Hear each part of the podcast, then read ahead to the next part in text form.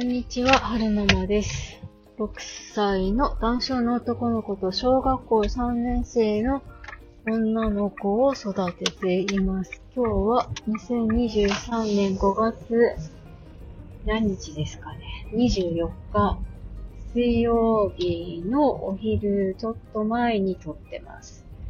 えー、例のごとく配信の順番が まだ決めてなくて、前後がごちゃごちゃになってるかもしれないんですけれども、えー、心療内科に、と、えっと、婦人科の受診をしてきたので、そのお話をしたいなと思います。で、えーっと、心療内科の方ではどうですかって聞かれて、えー、息苦しさは、えー変わらずあるんですけれども、コロナにかかった直後の時みたいに、えー、特にその、ネガティブな事象が起きたとか、そういう原因もなく、苦しく、息苦しくなって、それが呼吸につながるとかいうのはなくなりましたっていう話とでも、えー、息苦しさは、えー、また時々、あるっていうことと、あと、ちゃんと原因があって過呼吸になることが数回ありました。でも、えー、トンプク飲んだら収まるので、まあそこら辺でコントロールできてるんじゃないかなって思いますっていうお話をしたんですけれども、うんと、月にどのぐらいそういうトンプク飲むことが、発作が、発作っていうかその気持ちが落ちて、豚腹飲むことがありますか？って聞かれて、5月は3回 ?4 月も3回だったか4回だったかあったかな。っていう話をしたら、ちょっとそれは多いかなって。小さいお子さんもいるし、あんまりそういう、お母さんがそういう風になってね、良くないよねっていう話になって、うんと、今飲んでる抗うつ薬の量をちょっと増やしてみましょうか。それで、調子が良ければ、それでいいしって。で、もしそれの量を増やして飲んでみて、えー、体調が良くなければ、うんと、ちょっと減らしてみてもいいしってことで、試しにちょっと増やしてみましょうっていうお話になりましたね。で、お母さん、双極性感情障害のお母さんのこともちょっとお話ししたんですよ。えー、その、なんていうのかな。まあ、ストレスの原因となるものは何、何でしょうかみたいな話になった時に、まあ、夫と意見が合わないくて頃になる時とか、あとお母さんのこともちょっと心配でっていう話をして、で、その辺のところは、えっ、ー、と、ケアマネさんと、その今私が思っている心情と困っていることと、そういったことを、とケアマネさんと相談した結果、えー、お母さん自身は今、うんと、ケアマネさん、医療、お母さんの周りにいる医療スタッフさんたちのお考えとしては、今のお母さんが今とってもいい状態だと。で、これ、今よりも、うんと、気分が上がってしまうと、えー、層に入ってしまう危険性があるから、そこは避けたいっていうお話だったんですよね。で、前回通、お母さんの通に付き取った時も、お母さん自身は困っていないと。で、えー、私だけ？妹もちょっと言ってたかな。その、お母さんがお風呂に週1回しか入らないこととか、えー、ゴミ捨てを自分でしない。でも、その、通院の時だけするとか、えー、まあ、ヘルパーさん来てくれてるから、掃除もヘルパーさんにお願いして自分でやらないとか、うーん、なんか友達に誘われても、疲れちゃうからって言って断ってずっと家の中にいるとか、買い物も自分でしないとか、うん、そういうところを私が気に病んでいて、妹も少し気にかけていて、もうちょっと自分のことは自分でできるようになってほしいなっていうふうに思っているんですけど、まあ、その、ケアマネさん曰く、お母さんは今とってもいい状態なんですって。だから、あの、今日私の方の心療内科の先生にもお伝えしたんですけれども、あの、もうお母さんのことは諦めました。私、なんかお母さんのことは、えー、お母さんのことなので、もう気にしないことにするようにしましたっていうふうに伝えたんですよね。で、そしたら、えー、その、なんだろうな、身の回りのことができなくなってくる。で、あの、億劫になったりしてやらなくなってくるのって、認知症の始まりだったりすることもあるから、ちょっとそこら辺が気になるんだよねっていうお話をしてたんですよね。で、その辺どうですかって聞かれたんですけど、合ってないから 合ってないから変化がわからないんですよ、私。で、うんと、普段出入りしてる人も、うんと、訪問看護師さんが月に2回、で、ヘルパーさんが週1回。毎日見てる人がいるわけじゃないから、その、ちょっとした変化に気づきにくいんじゃないかっていう先生がおっしゃっていて、本当はデイサ、デイサービスみたいなところに通って、その日々のお母さんの状態をチェックできる人がいるといいんだけどなーって言ってたんですよ。でもうちのお母さんそこ、そういうとこ、デイサービスとか行きたくないんですって。うん、どう、プライドが許さないのか、疲れちゃうからなのかよくわかんないんですけど、行きたくないらしいんですよね。でも、まあ、私ら、娘たちは毎日行けてるわけじゃないし、毎日連絡取ってるわけじゃないから、まあ、お母さんの状態に気づけない。で、ちょっとすごく気になるよねっていうお話があったんで、で、主治医の先生と木マさんどっちにご相談したらいいですかって聞いてみたんですけど、まあ、主治医よりも木マさんの方がお母さんの状態、えー、把握してると思うから、木マさんの方がいいんじゃないかってことだったので、木マさんに、えー、また相談してみたいなって思うんですけど、ちょっと気が重いんですよね。この間、その、お母さんにとっては今の状態がとってもいいと思うんですっていう風に言われて、すごいショックだったんですよ、私は。そっか、お母さんもう元には戻らないんだと思って。あのままずっと行くのか、あのまま年取っていくのかとか、もしくは、あれ、今の状態から徐々に悪くなっていくのかとか、そういう風に想像してしまってすごくショックだったんですね。だからなんか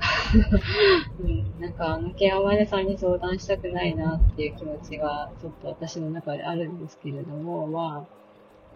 あ、まあね、一応伝えておかないと、まあそういう考え方もあるよっていう情報共有はね、しておかないといけないなとは思うので、後でまた、ケアマネさんに連絡してみたいなと思います。で、婦人科の方なんですけど、応体ホルモン療法を始めてから2ヶ月経ったんですけど、未だにちょぴちょぴ出血してるんですよね。で、5月に入ってから3日間ぐらい出血がなかった日はあったんですけど、その後また出血して、で、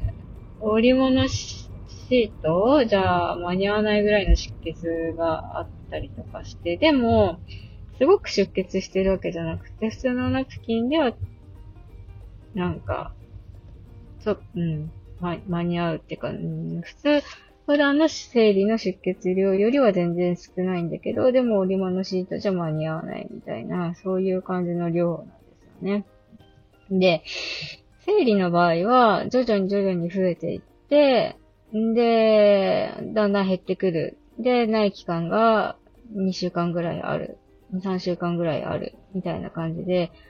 パターンが、サイクルがわかるんですけど、今の状態ってどのちょ、どの段階っていうか、どの時期に量が増えるのかとか、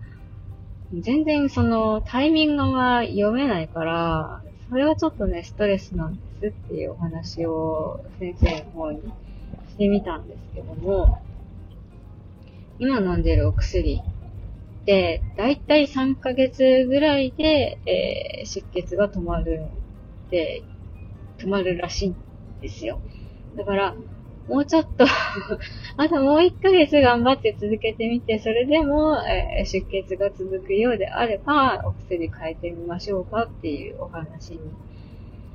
なりましたね。そう。今までその2ヶ月間ずっとちょぴちょぴ出血してるとか、そういうことを経験がなかったので、経験がなかったっていうか、その、なんだろうな。どう、どうなったら増えてどうなったら減るのかって、タイミングを読めないのが一番、私的に嫌なんですよね。まあでももうちょっと、もう1ヶ月頑張って、えー、お薬飲んでみたいなって思います。で、でもなんかお薬飲んでるから、その、なんだろう。どうなんだろうな。まあでも、黄体ホルモン療法を始めたことで、その、生理の前にガクッとこう、だるさが出るとか、生理前後に、わーってこう、気分がおかしく、なんか落ち込むっていうか、こう、なんだろうな、イライラしやすくなるとか、そういうのは、減ったのかな。まあ、その、生理が来る前に、すごくこう、だるさが出るっていうのは、ない、くなった気はするんですけど、うーん、ちょっと、夫のちょっとした一言で、わって落ち込んだりとか、そういうのは、未だに、あって、それが、ホルモン的なものなのか、ただただ精神的なものなのか、そこら辺はね、全然、その、わかんないですよね。ホルモン値測ってるわけじゃないし、うん、そうそうよ。よくわかんないんですよね。まあ、ただ、ただただその、気分が落ち込む原因っていうのは、まあ、一番多いのは夫との意見の食い違い。なので、まあそこら辺はね、ちょっ,、うん、ちょっとずつ話し合いながら、今のところ、今のところ、今のところ、うん、まあまあ、夫も、こう、ちょっと前に比べたら、なるべく理解しようと努めてくれてるように見えるところも増えてきたので、まあ、ちょっとずつちょっとずつ話しながらですよね。結婚して何年だろう？十、今2023年でしょ ?2021 年に結婚したから12年？経ちましたけど、なんか、まあ、今までも、意見が合わないことはありましたけど、ここ、最近ほんとすごい多いですね。そういう、まあ、夫が仕事で疲れてってるっていうのも、その、あるんでしょうけど、あまりよろしくないなぁと思いつつ、環境は、やっぱ育ってきた環境は全然違うんで、私は親に厳しく育てられましたけど、夫の方は割とこう、自由奔放に育てられてきたような感じらしいんですよね。まあ、女の子と男の子の違いっていうのもあるでしょうし、うちは女の子だったから、こう、門限みたいなのもあったし、あと、寝る時間とか、寝る時間とか9時以降はテレビ見ちゃいけませんとか、そういうルールもあったし、